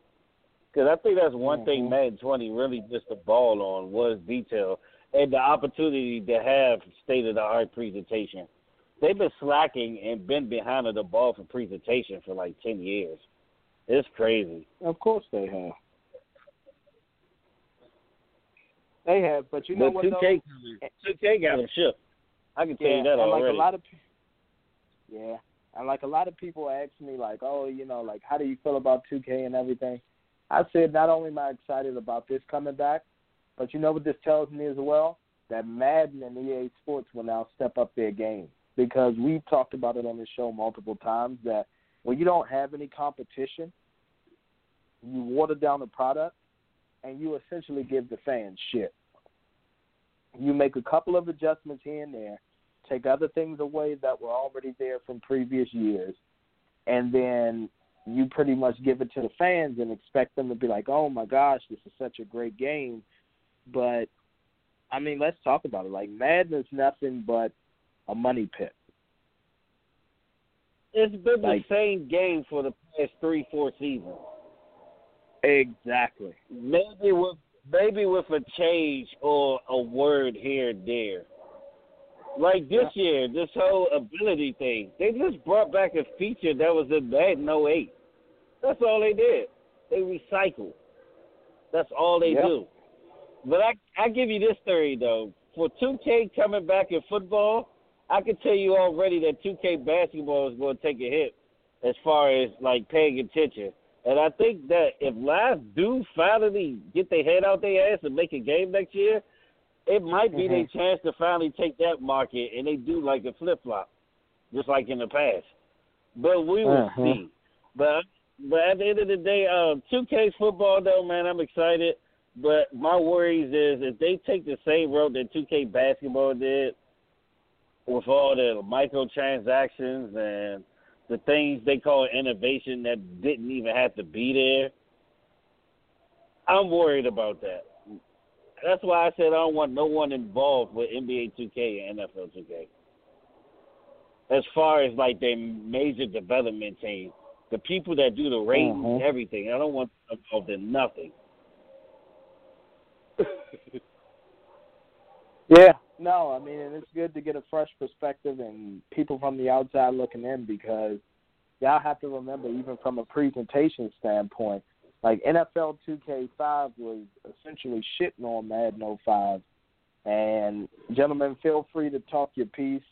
If you haven't realized it, yes, our this episode was rated R, you know, due to you know the nature of other things, but hey, we can go ahead and just talk about everything and say what we want. But 2K5 was shitting on Madden, and the good thing was it was only 20 bucks. It wasn't 40. It wasn't 50 bucks. It was twenty dollars, and you got great presentation. You got uh, highlights from other games that were going on around the league. Like that game was truly ahead of its time.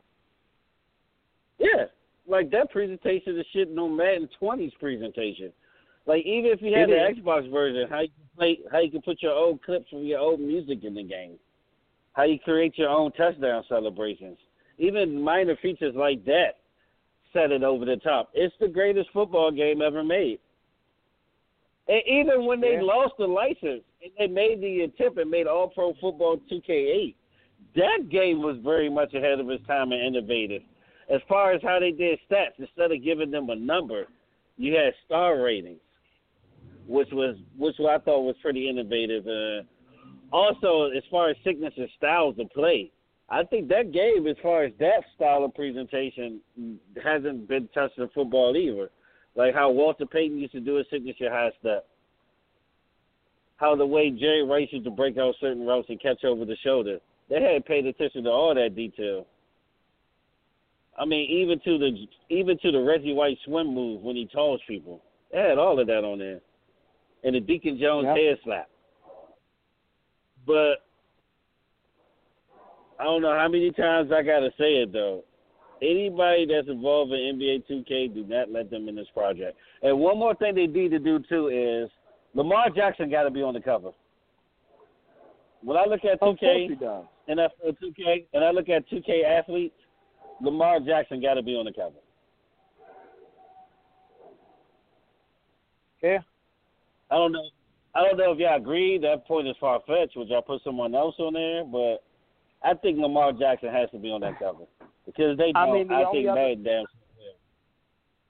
I was about to say, I think the only other person that may deserve, like we know Madden is going to have Patrick Mahomes. Let's just let's just cut to the chase right now. Super Bowl MVP, you know, et cetera. Patrick Mahomes is going to be on the cover of this row. year's. You said what? He'd be on there. You think he'll be on there two years in a row? He was just on twenty. I know he may be the first repeat, and he may be the first repeat. Uh, what's the name? He may be the first repeat Madden cover person. And salute to Patrick Mahomes as well for breaking the Madden curse, because he's the first one to win a Super Bowl while being on the curse. I mean, while being on the front cover of Madden. That same year, we've seen plenty of people be on the cover of Madden, but then you know, next year, two years later, they win a Super Bowl, and that year, you know, they end up getting hurt or something crazy happened in the playoffs. But Right. salute Like to Patrick Gronk. Mahomes. He may, yeah, like Gronk, but he may be the first repeat person.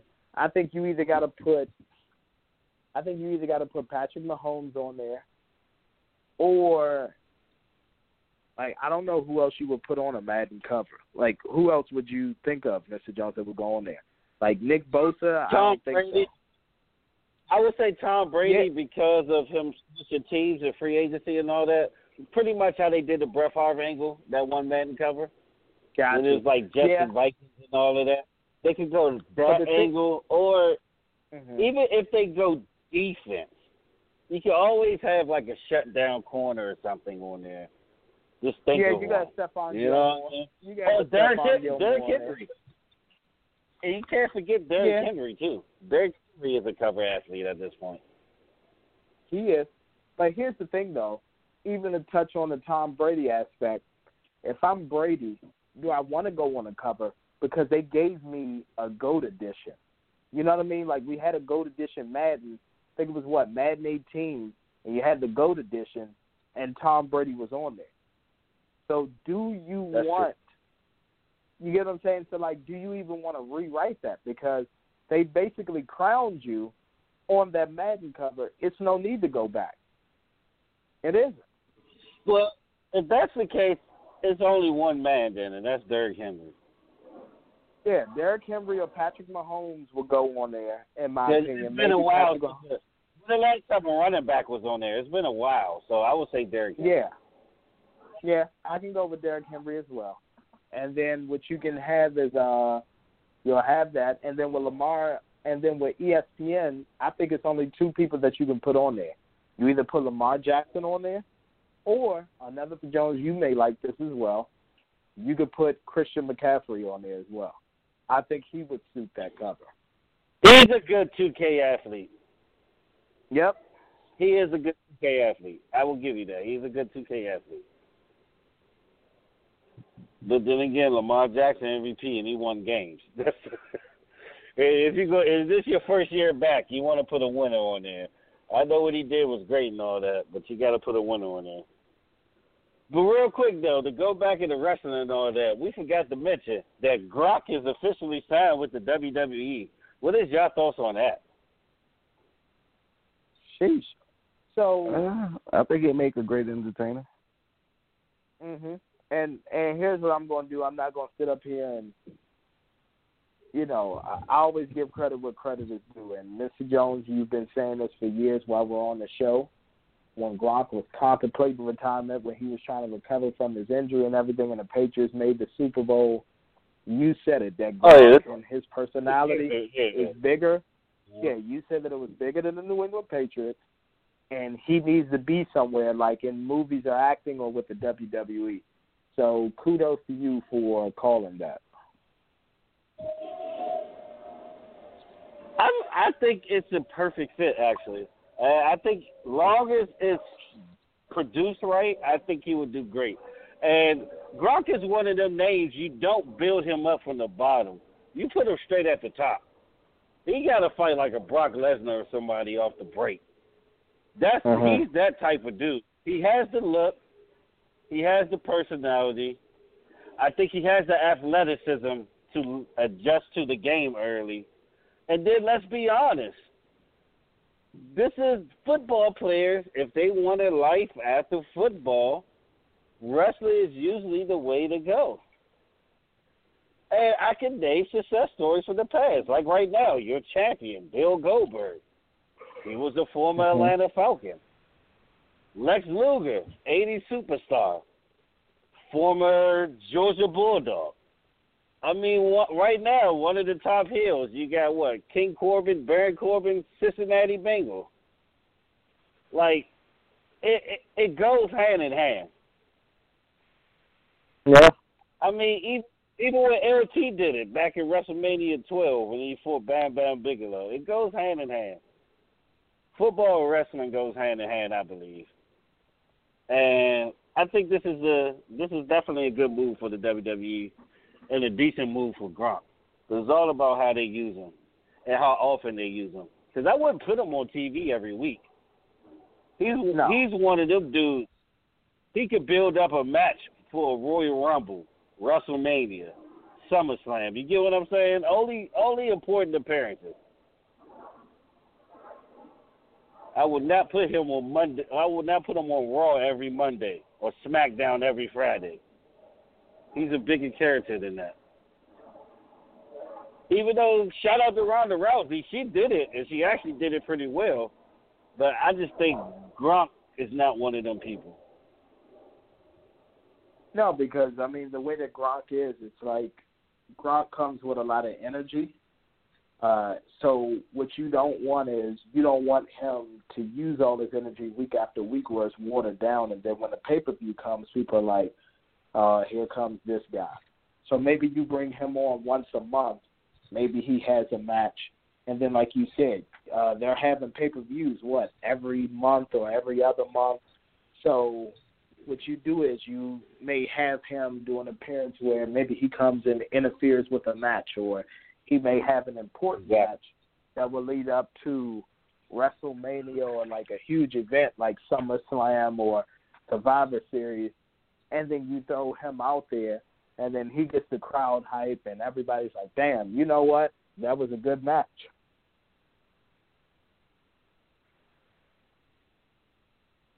He uses personality for interviews. Like he he could go backstage and cut promos.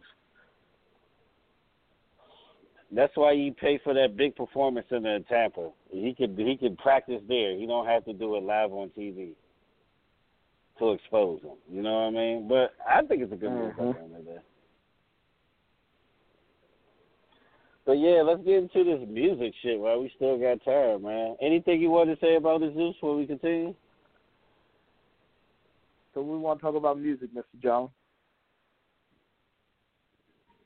Well, I mean, a few albums dropped this week. I mean, Little Uzi Vert dropped this deluxe edition, which is pretty much the same album with an extra album attached to it. So Okay. that's one thing that dropped.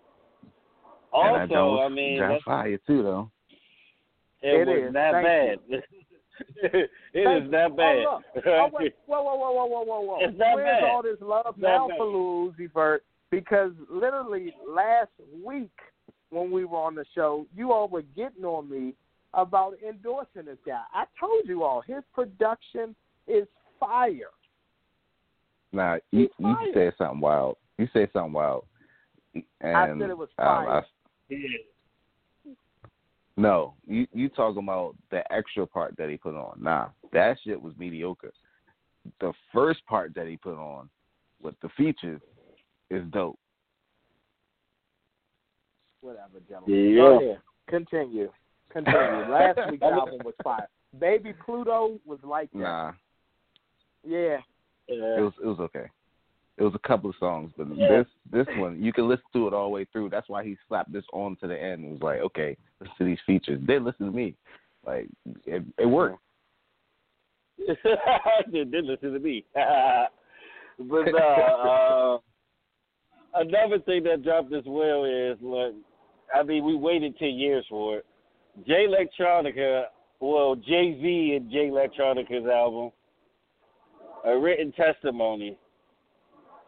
Now, I'm gonna be honest. I have very mixed feelings about it because I was actually one of the ones that was anticipating it, but I think ten years for nine songs because Shiny Suit Theory been out forever. So ten years for eight songs actually because the first the intro wasn't even any. Yeah, the intro. Know? It wasn't a song. So ten, 10 years for eight songs. I'm really disappointed about that, and it's one of them albums production wise. A lot of people is not gonna like it. I like it personally, but it's all about the setting. And I know I might be talking like a musical nerd and all that, but this is not one of them albums you listen to in your stereo, like your big stereo. Is not one of the albums you listen to in your car or your SUV. These one of them jokes you gotta listen to in your headphones to really get the grasp of it. Because I think that's the best Mhm. experience I had with it was through my headphones.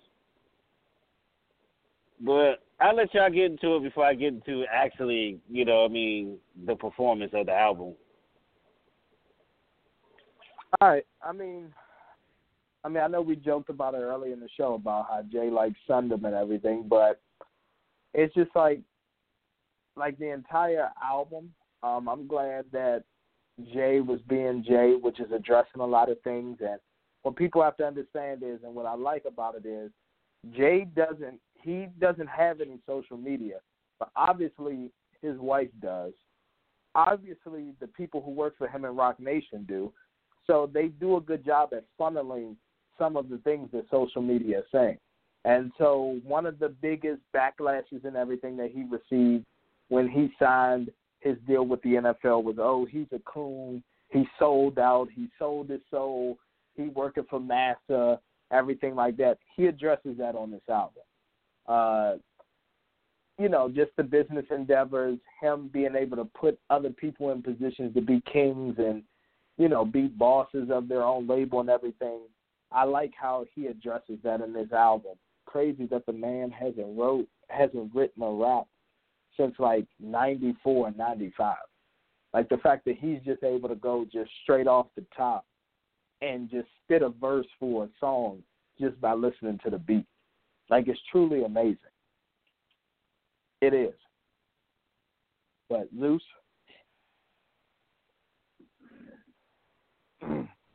Well, to be honest with you, I really didn't get into the album like I wanted to.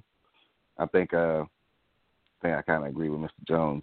It's one of those things you kind of got to sit back and listen to your headphones or a nice music player or something, so that way you can really listen to the album. But if anything, I mean, only thing I pretty much seen was whole verses. So it doesn't even seem like a a, a Jay Electronica album. It's just like a, a Jay Elect album, like like Jay Z and then this guy. so, I,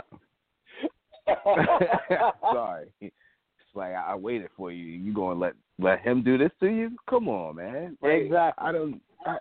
I, waited all this time. But you they gotta tell you something. Not- They gotta tell you something about his stature, though. Jay asked him to do the album. He came to him. That shows you something about the ability that he can display.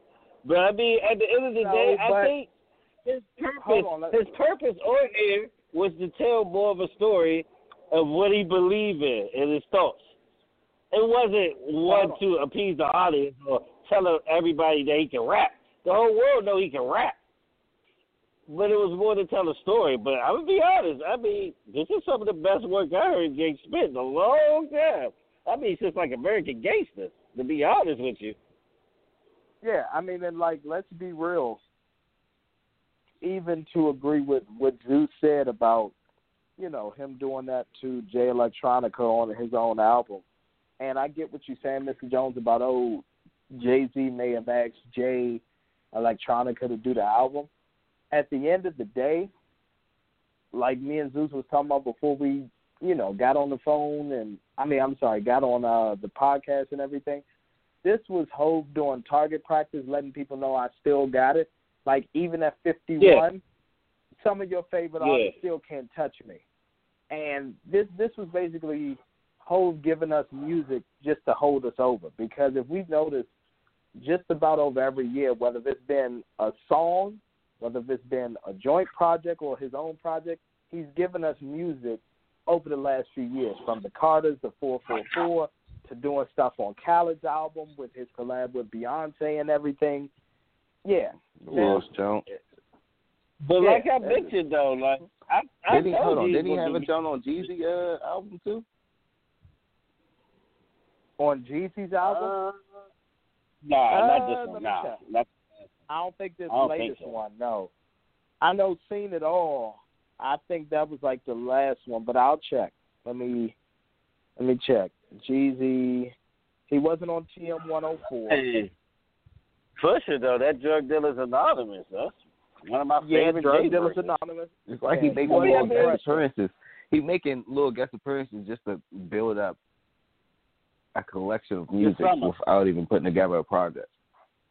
Yeah, we'll see him in July. We will see him in July.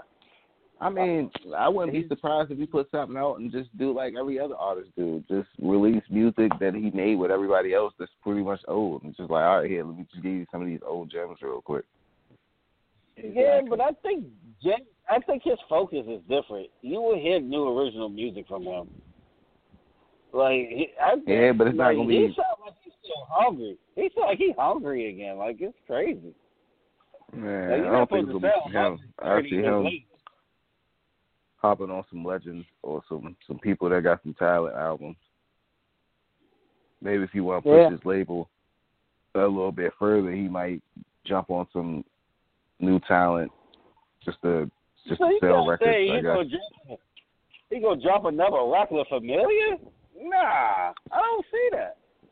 No, no, no, I don't I, am not saying either. no. I'm saying the the way he he no the way he's doing it now. I'm talking about fires, just featuring on songs, not doing a whole joint album. I don't see him coming out with a whole album. I just see him maybe hopping on, you know, somebody that comes out with an album. Okay, hey, they at this statue. You know what, man? Let me give him a feature real quick.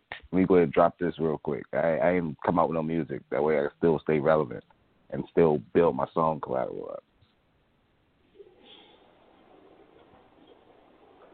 Yeah. Uh, I I think he might be an album mode. I think he gonna drop an album or something. That's just me personally. I don't know. I don't see it. I mean, if he does, we all know that we won't know when it comes out. It'll probably be out of the blue. And when he drops the album, like, yeah, it's boom. Like,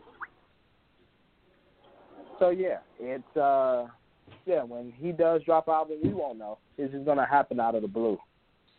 But I think it'll Yeah, be good. definitely- But um, yeah, but I think one of the things and one of the things that's getting on my nerves, and I encourage people as they are self quarantining, or if their jobs have sent them home with pay and everything, that please take the time to read, study, educate yourself, because it gets on my nerves when I'm reading so many posts of, oh man, that Jay Electronic album is trash. Jay Z was absolute trash on that, and I'm like, trash. I'm like, here's the thing. I get if you were never a whole fan, but to call it trash, like, you absolutely crazy. And nah, nah, this just don't sound like the old Jay. I mean, he's 51 years old. At 51, I don't want to hear a 51 year old man that talking about like 2003. People saying that's just a Yeah. black album. I don't even pay attention to that shit. That's 20 years ago. They still say they want to sound like the OJ. yeah. Like at the end of the day, I don't want to hear about a 51 year old man, so called flipping bricks, fucking hoes, and buying a bunch of jewelry. I don't want to hear it. And the, and the difference is, if you really listen to his raps, he still brags about how he got away with drug dealing, how he buys expensive watches and goes on expensive vacations with his wife and his family. But he's also teaching you how to make sure that at the end of the day, you need to be taking care of yourself by invest, by investing your money correctly. Buy real estate. Don't go and buy a watch or, you know, something meaningless. Go go and buy real estate.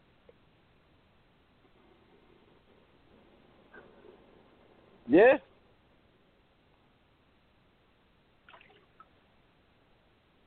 I don't even listen to people's fickle opinions before, because I don't even look at this as an album. It's more like a memoir or something to me. His journeys the past Exactly. two years. People forget that, dude is dating the Rothschild. That's probably like my hardest bar of the album from him too, when he was like, "I Yep. better Rothschild uh, fire," because like that's facts. like how many people can say Yeah. that? But I mean, at the end of the day, it is what it is. If you want to give it a rating before we get off here, I give it a four. I give it a four out of five. I give it a No, four point two 3.7. five out of five. We got Oh, sixty all right. seconds. Four point two five out of five. All right, cool. All right. So at the end of the day, uh, I am MT, your host, signing off, and with me are my co-hosts. Mr. Jones, aka Sam Jones, and Mr. Come First because you got to respect me and my other co-host. this is the truth. We signing off, man. Make sure y'all catch us next week. Appreciate everybody tuning in. Make sure you catch us on our Facebook page, Too Much Show official page. Also, check out our debate group at Too Much Show official uh, debate. Hold on, Too Much Show official? Yeah, Too Much Show official debate group. And then also check out our IG too as well, same word. And then also YouTube, Too Much Show. All yeah, one that's word. just too much. Too uh, Much Show, all one word. Yep. There we go. All right signing off. I'll let y'all next week. Signing Peace. off. Salem interview Peace. coming out soon. Peace.